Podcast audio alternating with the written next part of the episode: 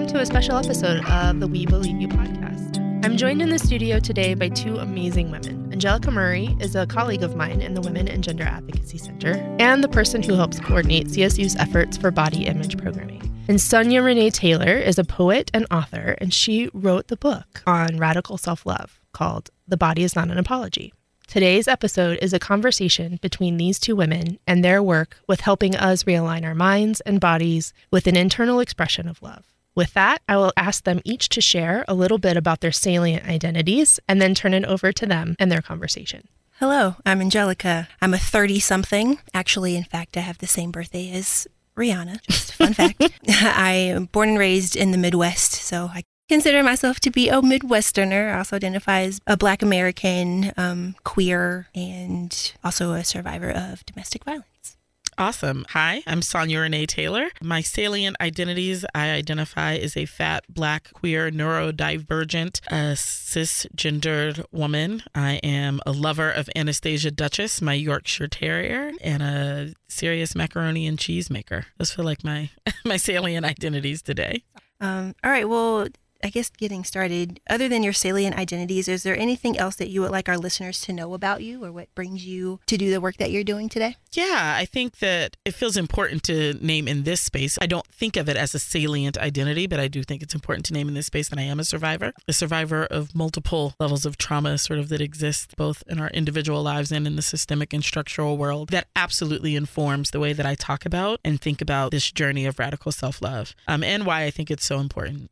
Um, so driving into the interview, we talked about this um, idea of intentional action, so to speak, or intentional mm-hmm. actions one can take, and survivors reconnecting with their bodies after an assault. Could you share some thoughts or some tools that you would have for people who are healing from trauma when their body is a primary source of that trauma, or it triggers that trauma? Yeah, totally. Um, I really appreciated that conversation earlier because I think it's one of those things that ties in. In the book, I have uh, ten tools I call a radical self-love toolkit. And I really like the opportunity to connect this really specifically to sexual assault survivorship. And so one of the things that I talk, one of the tools is touch yourself, or to be in relationship with your body. And I talk about it in the book from this idea of the three E's, the three ways that we can sort of be intentionally engaged in learning our body. The first one is exploration. The second one is examination. And the third one is ecstasy. But I recognize for trauma survivors that that can be a really scary thing to do. And so one of the other tools in the book is about meditating on a mantra, which is about sort of creating the space neurologically to begin new action. And so I really suggest this idea of setting intentionality before touching one's body. What am I doing this for? What am I trying to do? And really giving yourself the time to think about it so that you can set at the scaffolding around it to care for yourself. So maybe that means that there's a check-in call in the beginning and a check-in call afterwards, after you have this intentional time around touching your body. Maybe it means that you schedule therapy before you begin this intentional experience of touching your body. Just really thinking about what are the things that are going to create the holding for this activity. Uh, and then this idea of a mantra and a meditation on a mantra is really, again, about reshaping our neurological pathways to let in new ideas outside of sort of the trauma-built pathways that we have. If part of the fear of touching one's body is the idea that the trauma that we've been through in our bodies means that our body is not ours anymore in some way, mantras that are things like, I'm giving myself permission to take my body back. I'm giving myself permission to reconnect with my body in this way. And spending five minutes or two minutes in intentional meditation on that thought, and then moving into the actual physical touching. And so again, this idea of exploration is just learning my body. What does this feel like? What is my normal scent? What is my normal discharge? What does my skin moisture usually feel like? Because it's easier to advocate for a thing we know in that way, right? And then examination is, how do I know when something has changed? You know, oftentimes early detection is about, I'm noticing a change in my body, but we can't notice that change if we're not actually, one, creating a baseline of information and then looking for what are the different spaces. And again, setting up these mantras that really give you access to taking that into intentional time. And then lastly, this idea of touching ourselves for ecstasy, which I think is important to me to remember, is that I'm experiencing pleasure in my body all day long, whether I'm connected to it or not, right? My body is feeling things all the time, even when I'm in a disembodied state. And so what does it look like to give myself permission to have pleasure in my body again and to start noticing that in small ways? It feels really good when I'm cleaning my ear with a Q-tip. It really feels really good. It feels really good when I put lotion on my elbow. This feeling of warm water on my back in the shower is pleasurable, and starting to give ourselves access to pleasurable experiences again in our bodies, and then moving those to more intensive experiences, even back into the sexualized space. I think that's really helpful to hear some of the small ways that people can start to reconnect and find pleasure or yeah. even appreciation. Because I also think the idea of healing just in general can be really like overwhelming. Overwhelming. Right. Yeah. Overwhelming. And so tiny pieces, you know, little itty bitty things every day. And pick a part of your body. Today, I'm just going to learn my arm. I'm going to reacquaint myself with this arm. You know, okay, that's that's moved to, oh, these the hairs are pricklier up here than they are there. And then giving yourself permission to kind of move through the process of re- Relearning, engaging in your body again. Mm-hmm. Also, like the examples that you gave, because it's things that people are doing anyway. Anyway, exactly. Um, It often is like, well, I don't have time to do these things. So we put it off and put it off and put it off. But you, like you said, you're already in your body anyway, in mm-hmm. ways you just don't realize it. Yeah. And so, yeah. and so bringing that intentionality about it is the only thing that's different. Be in your everyday day. And then just, again, saying, I'm doing this intentionally to begin to rebuild this relationship in this space. Um. So in your book, you talk about laws governing bodies, right? Mm-hmm. So um, the government and yes. its laws and all that. It's laws.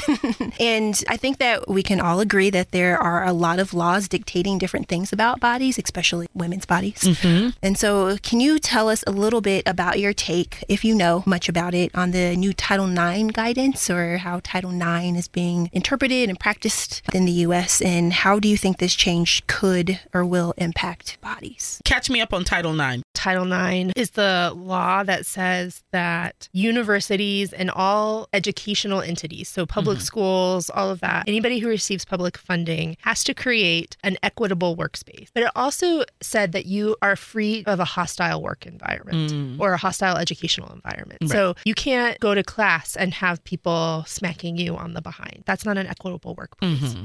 And so that's really where the laws around um, interpersonal violence mm-hmm. on college campuses have come from. In the Obama era administration, mm-hmm. Title nine went through some changes that allowed survivors on college campuses yes. and in institutions having more access. Mm-hmm. If you're familiar with the film The Hunting Ground, mm-hmm. it came out and basically said, colleges and institutions, you're not doing a good job. You keep pushing things under the rug. Mm-hmm. You need to pay more attention. And then attention. It changed the way that like administration had to mm-hmm. deal with mm-hmm. these mm-hmm. things. Yes. And so with the new administration and Betsy DeVos being the Secretary of Education, mm-hmm. the pendulum is swinging mm-hmm. back the other yes. way for re- perpetrator rights. Mm-hmm. Although it's being said that it's more neutral. Yeah.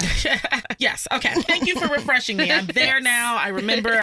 Can you tell us a little bit about your thoughts on the proposed changes, or how you understand Title nine to function, and how, what the implications can be for survivors and like the impact on bodies? What we know to be true is that sexual assault on campus is grossly underreported, right? And that when people do come forward, there's not the amount of administrative support or institutional support that survivors need, that oftentimes they face a lot of backlash and retribution. And so the idea that you can move a thing that was already in deficit to neutral by taking away the things we were using Using to try to get more people to be able to feel safe enough to report, and for the institution to have more accountability in the way that it's handling issues around interpersonal violence and sexual assault on campuses, is ludicrous. It's like, in order to give you more money, I'm going to take away all the things that are in your bank account, even though your bank account was already in overdraft. Mm-hmm. And so I think that what we need to be doing is saying, what are the circumstances that make our college campuses a space where people aren't reporting when these incidents happen? But also, what are the things that we're doing that are promoting a culture in which sexual assault and harassment and interpersonal violence are thriving in the way that they are thriving? We know that that is a function of culture. We know that that's a function of the collegiate fertile ground of toxic masculinity. Really what we're looking at is old boys club. Just makes me think of Alice, you know, Walker's We Are the Ones We're Waiting For, because they're not going to fix it. It's got to be on us. So staying in this work about quote unquote bodies mm-hmm. um, can be vulnerable and exhausting. Mm-hmm. um, so what keeps you motivated? How do you stay in this work?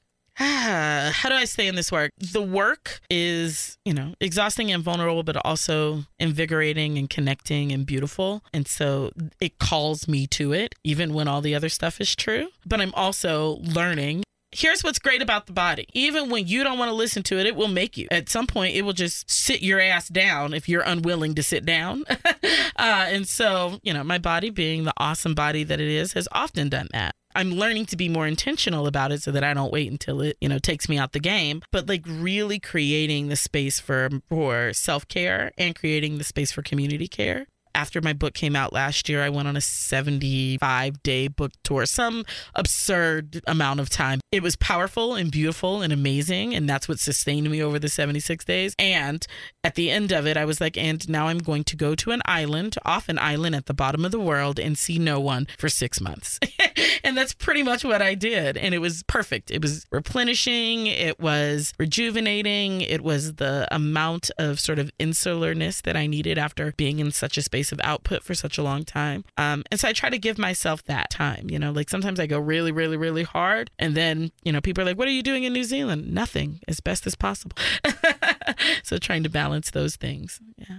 Is there anything that you would like to say to our listeners? Yeah, I think that one of the most devastating messages that we get when we are victims of some sort of trauma is that our bodies were wrong, right? Is that somehow my body was wrong and my wrong body is why this happened. And I just want to one billion percent disabuse us of that notion. Right? That your body did everything in its power to protect you as best as it knew how, and that you and your body were the most right things in that situation, and that together, uh, in partnership with your body, there there can be healing and there can be life after trauma. Can you tell us more about your dog, and are there pictures? Oh my goodness. That was two in one. Yes. Uh, there are there are always pictures of Anastasia Duchess. She's eleven years old. I've had her since she was eight weeks old. So now she's, you know, she's getting up there. I have just never met a dog with more personality than Anastasia Duchess. She lives up to her name. She's a six-pound Yorkshire Terrier. And oftentimes people have dogs and their dogs are doting. Their dogs are there to please them. Like, I just want to please you. It's not Anastasia. Anastasia is very clear that we are here for her. The humans exist for her edification. And so that is the way in which she moves through the world. Like, I, because she knows you're going to make that face.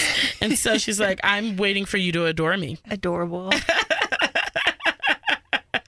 Adorable. You know, she's like my template for radical self-love. She's got it down pat. Awesome. Thank you for sharing. My pleasure.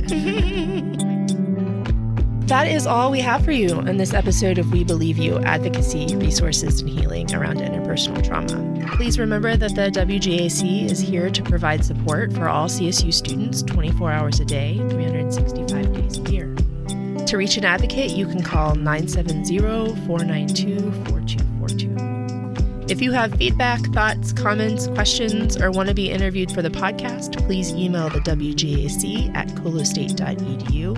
That's W G A C at C-O-L-O-S-T-A-T-E dot E-D-U.